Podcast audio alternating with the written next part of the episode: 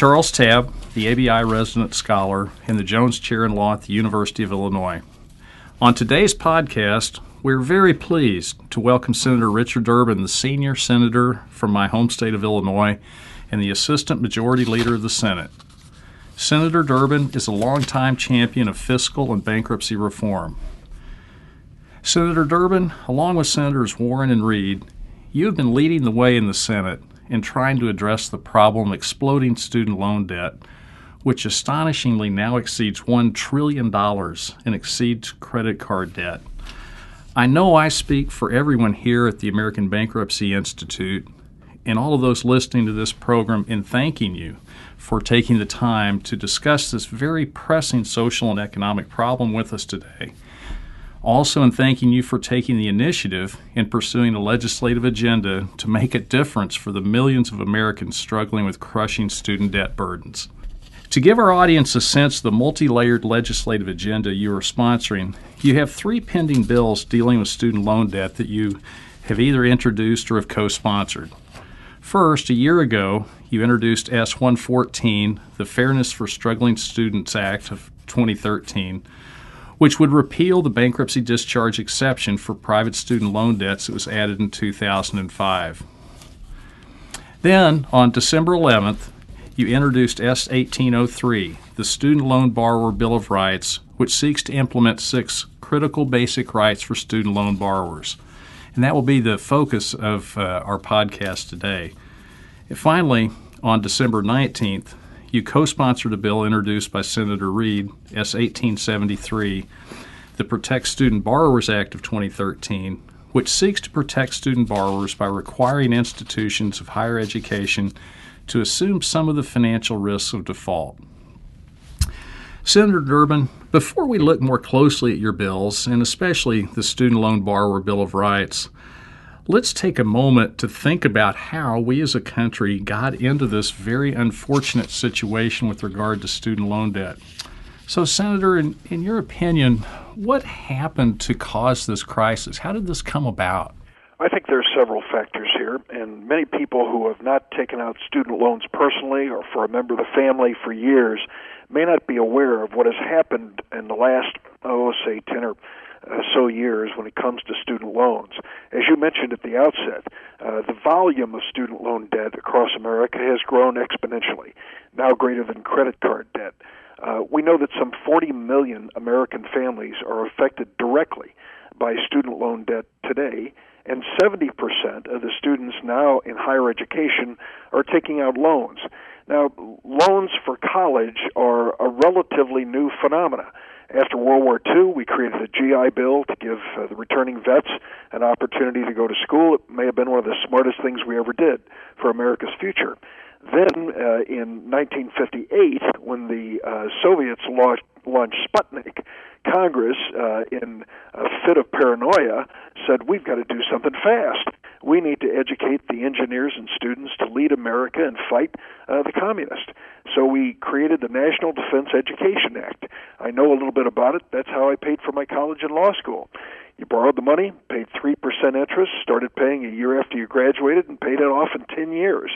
That was basically the approach many of us used to get through college and, and graduate and professional education. And then fast forward to where we are today higher education has been democratized, uh, and that's a good thing for America.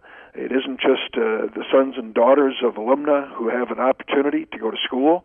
Uh, it's many people for the first time in their families, first generation college students. So more and more students in higher education, and the costs of higher education are going up dramatically.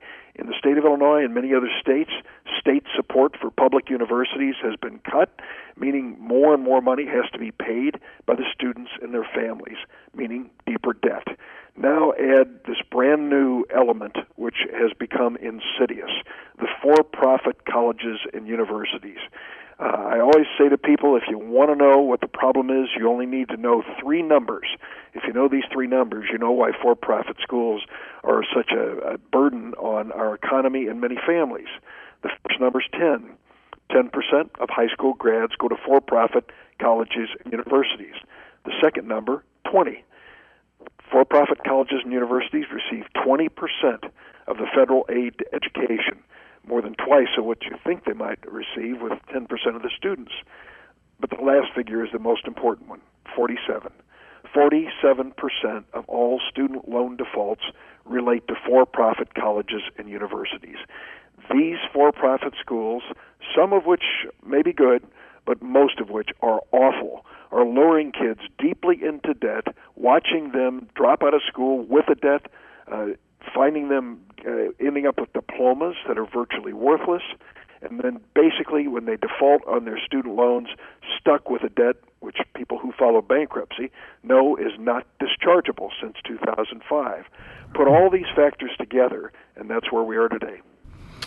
That's that's horrible developments. I wanted to ask you, what is the risk to our country overall, as well as, of course, to the particular individuals struggling with student loan debt, if we do not do something and soon to make some fundamental changes in the system? Try to imagine that you're 19 or 20 years old and you're trying to make a decision about whether you're going to stay in college or enroll in college. You've been told throughout your life this is the key to success and the key to your future.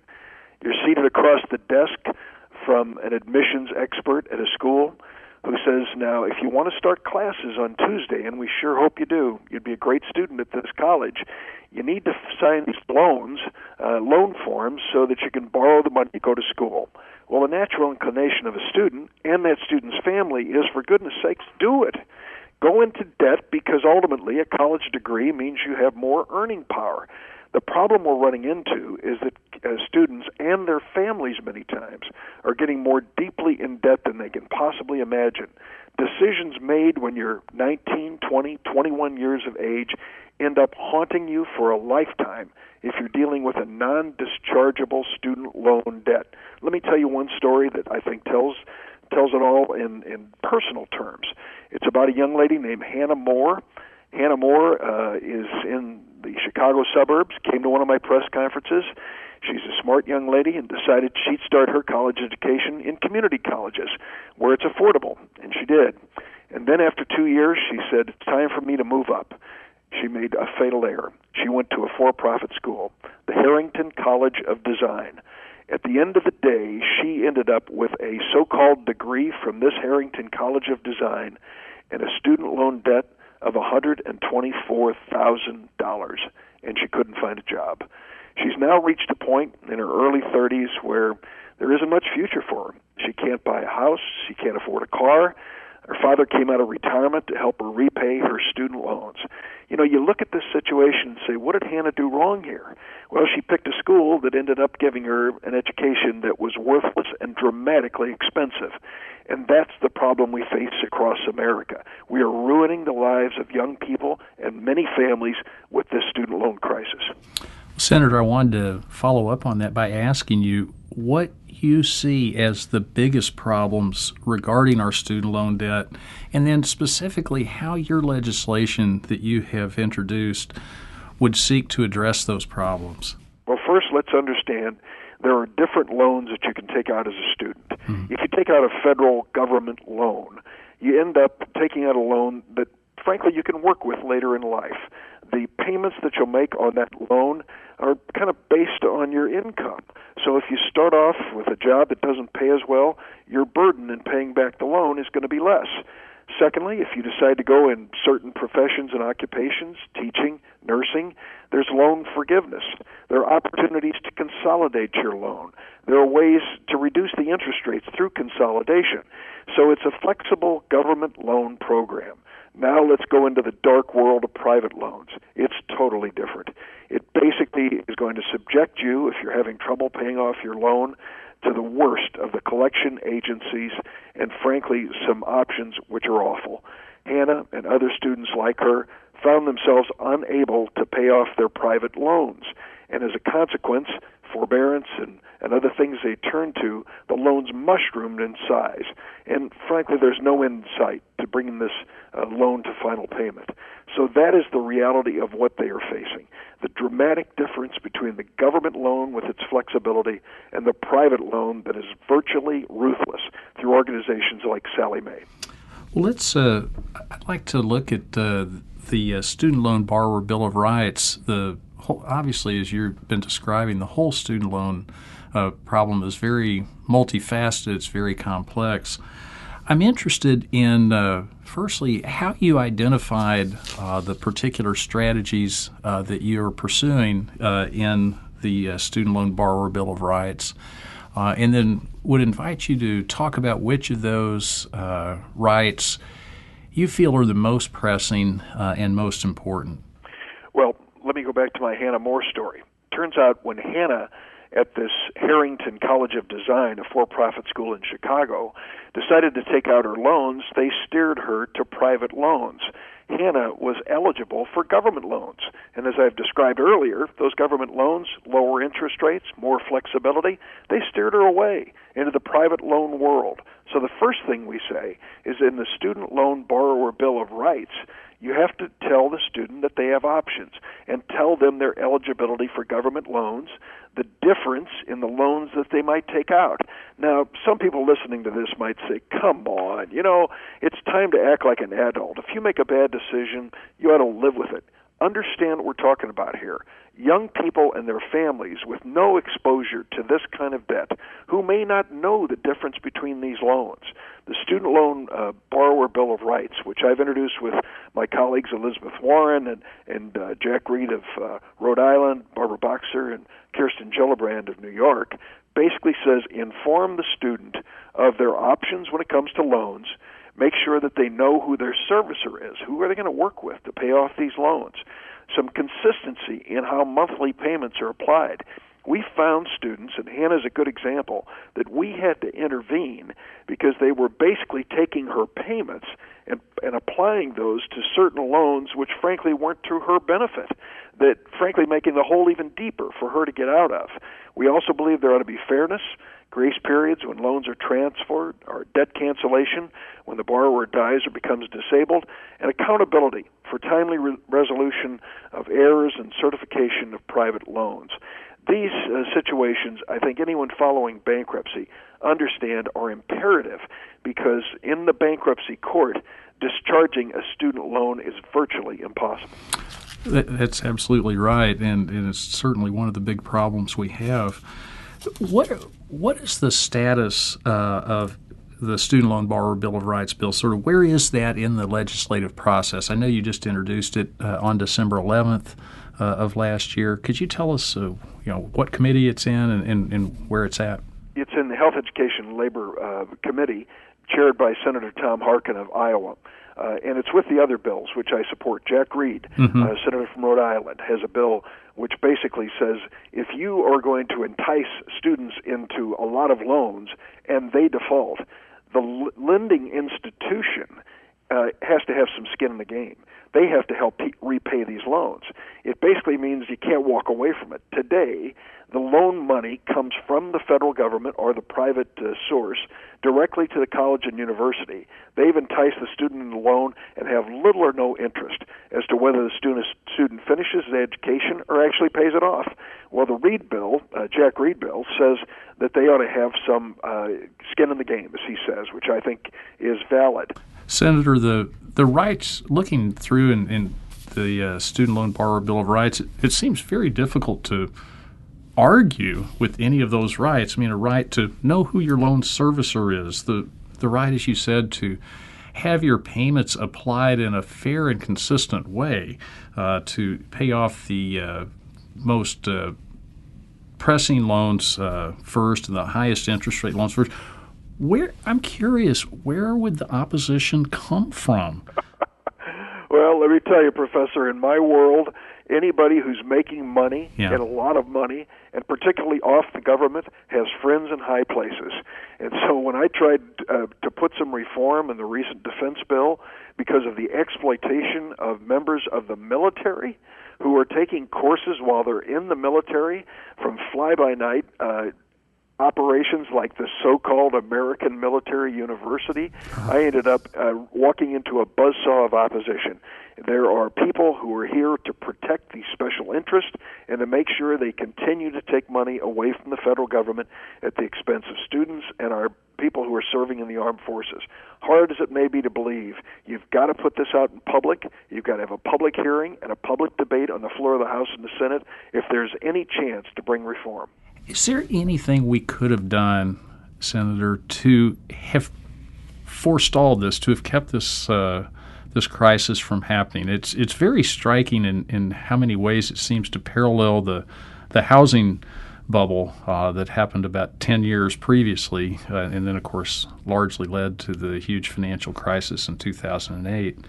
Could, what could we have done to have stopped this from happening in the first place? Well, first off, the uh, Republican inspired bankruptcy reform of 2005 gave to these private lenders of student loans the same status as the government, so that the loans were not dischargeable in bankruptcy except under the most extreme, unusual circumstances. That meant that these loans were absolutely golden. Uh, those who were making the loans and those who were receiving the proceeds were protected all the way. You know, there was an article in the Wall Street Journal last year about a grandmother and they were basically executing on her social security payments because she signed as a guarantor on her daughter's college loan her daughter her granddaughter and her granddaughter defaulted. It just shows you how deeply this has gone. These loans are so um, beneficial to the people who are making them. They're golden loans. If we hadn't given this status in bankruptcy to these private loans, a status we don't give, for example, to people who issue auto loans, for example, or home mortgages, if we hadn't given them this golden status, I don't think we'd be in the mess we're in today.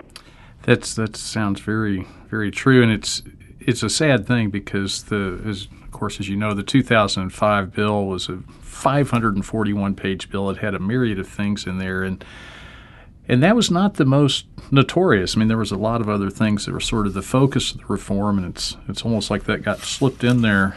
And as you are saying, it has has really helped trigger an incredible uh, bubble. Well, I'm curious. Let's say that um, the Student Loan Borrower Bill of Rights uh, gets enacted. That would be wonderful. And uh, the uh, repealing the bankruptcy discharge exception for these private student loans. Uh, and we get Senator Reed's bill uh, enacted, which which makes the colleges uh, have, as you said, get a little skin in the game, which is a very interesting concept where the uh, they would have to pay fines linked to their default rates. What would you want to do next? What would be sort of the next step in the legislative agenda that you would like to see happen? What problems would still remain, Senator? Well, it does not relate to our specific discussion of bankruptcy. But the problem we face as a nation is that the cost of higher education has risen so much, so quickly, that it's beyond the reach of many working families. And that to me is very troubling. I look back on my circumstance. Mom and dad had eighth grade educations. I ended up going to college and law school.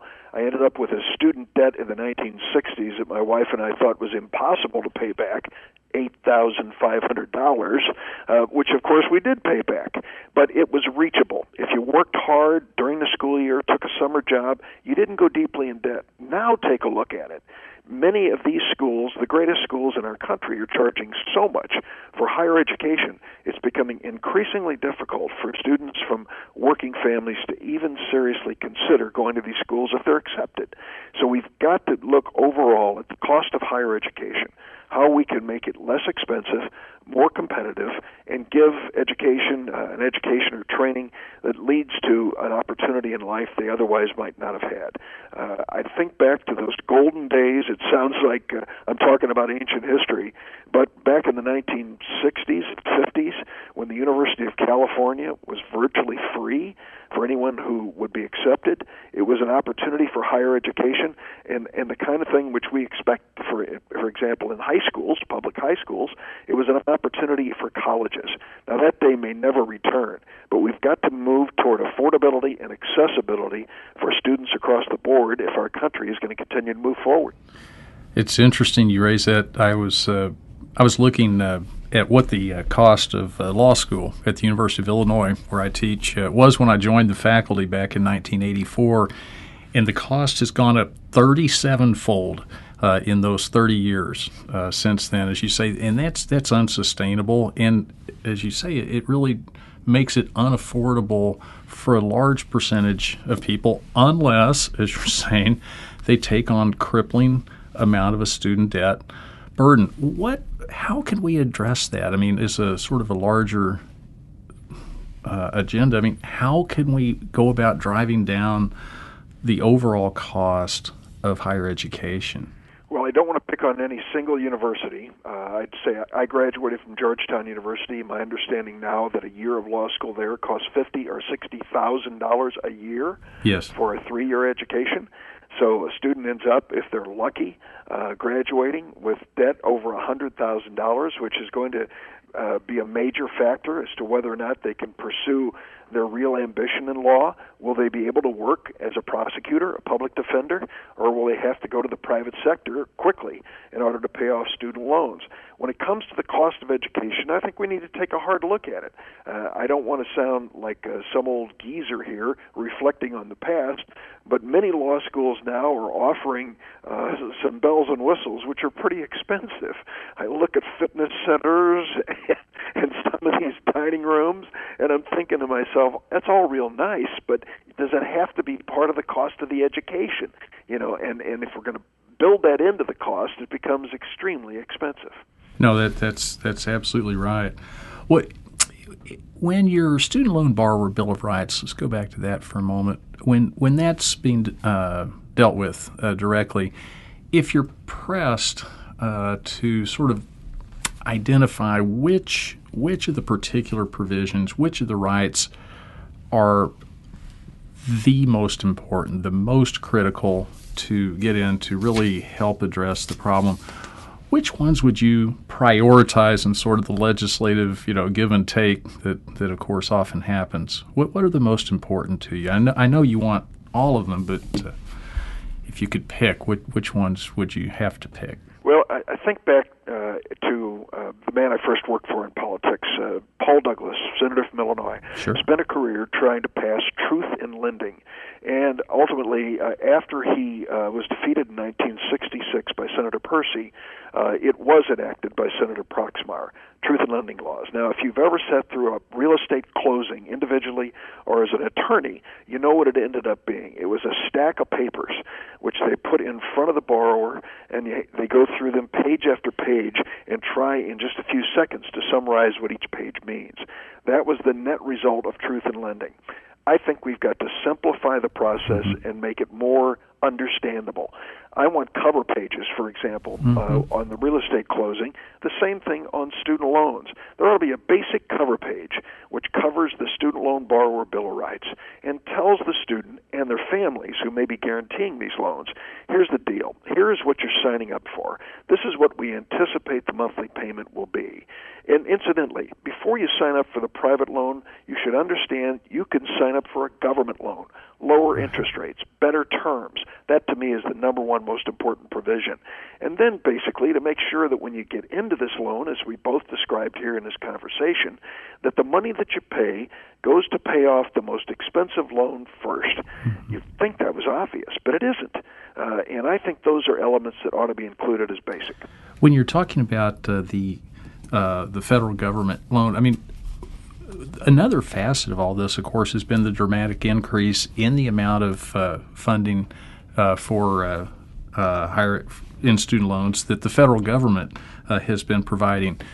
When did that change? when did that really happen, and and why do you think it happened that the federal government decided to get so much more deeply involved in providing loan money for educational loans?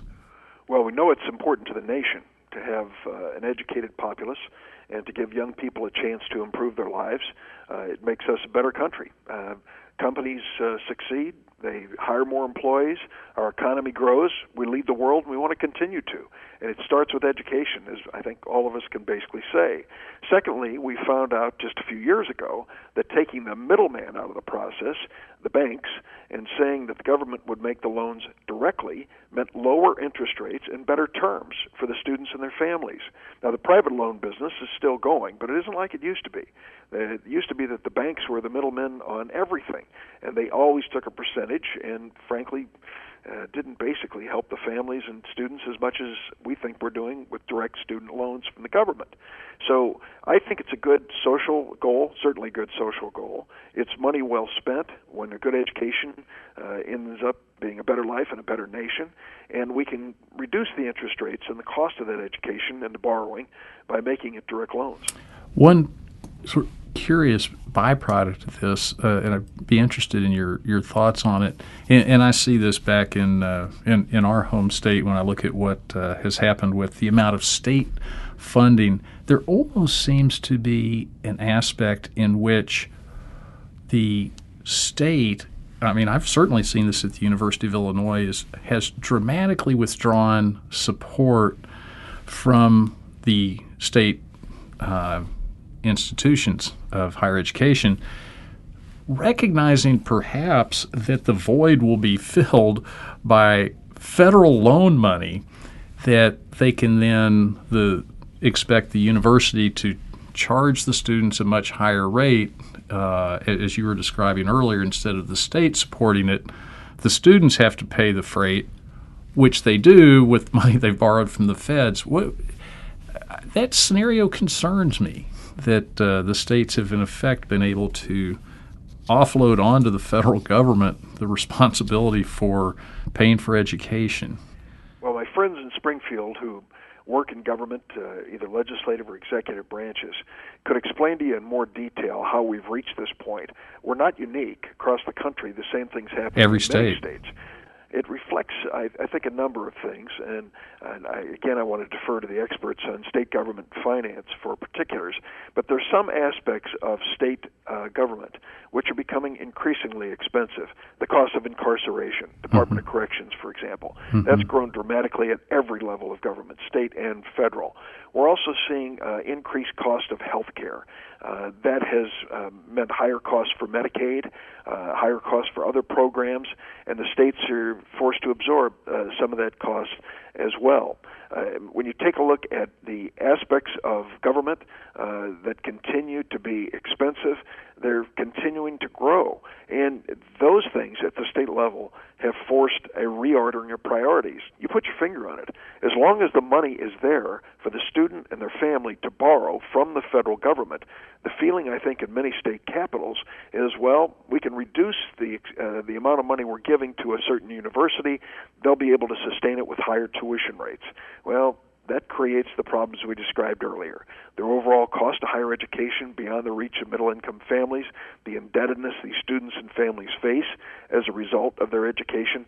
All of these, I think, reflect the reality of, of state financing, not just in Illinois.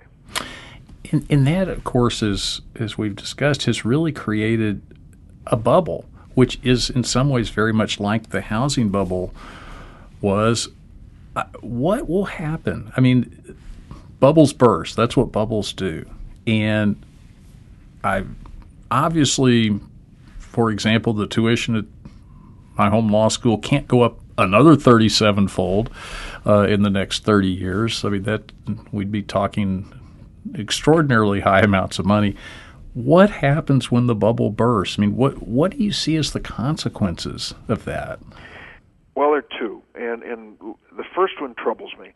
You know, there were certain things, uh, values that you learn from your family that are kind of built in. One of those values was buying a home is the smartest thing you can do. Stop paying rent own a home, you're investing in your own property, your own future.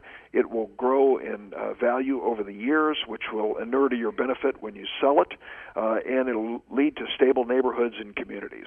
Well, that basic premise was shaken by the last recession. When people bought more than they could afford in many instances, and it turns out the the price of the home had been inflated.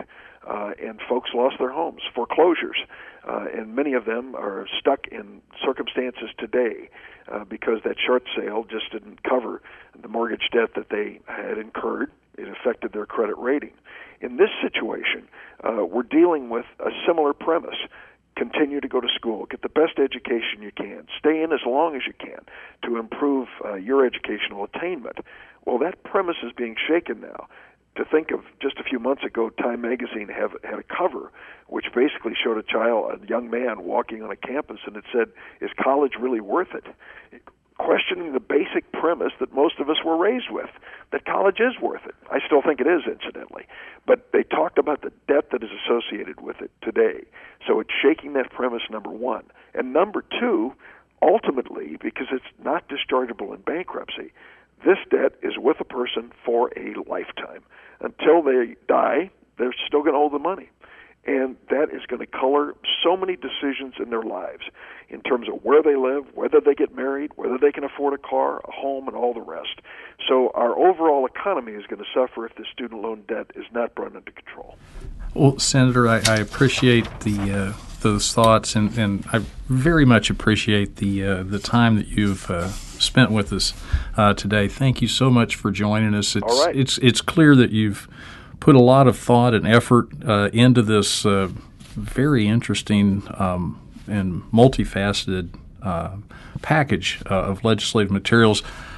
I think I speak for everyone in saying we we wish you the best of success uh, in in the legislative process with these bills because this is clearly a crisis that needs to be fixed, uh, and and we're glad to have you leading the charge. So thank you again, Senator. Thanks a lot. Good talking with you. Thank you. ABI would like to thank Senator Durbin for taking the time today to explain his legislation and his thoughts on the important issue of student loan debt. For listeners that would like to further explore issues surrounding student debt, ABI will be holding a student debt symposium on May 30th at the Georgetown University Law Center. Be sure to check the ABI website for more information about that event. Thank you for listening to today's program, and be sure to join us again for another edition of ABI Podcast.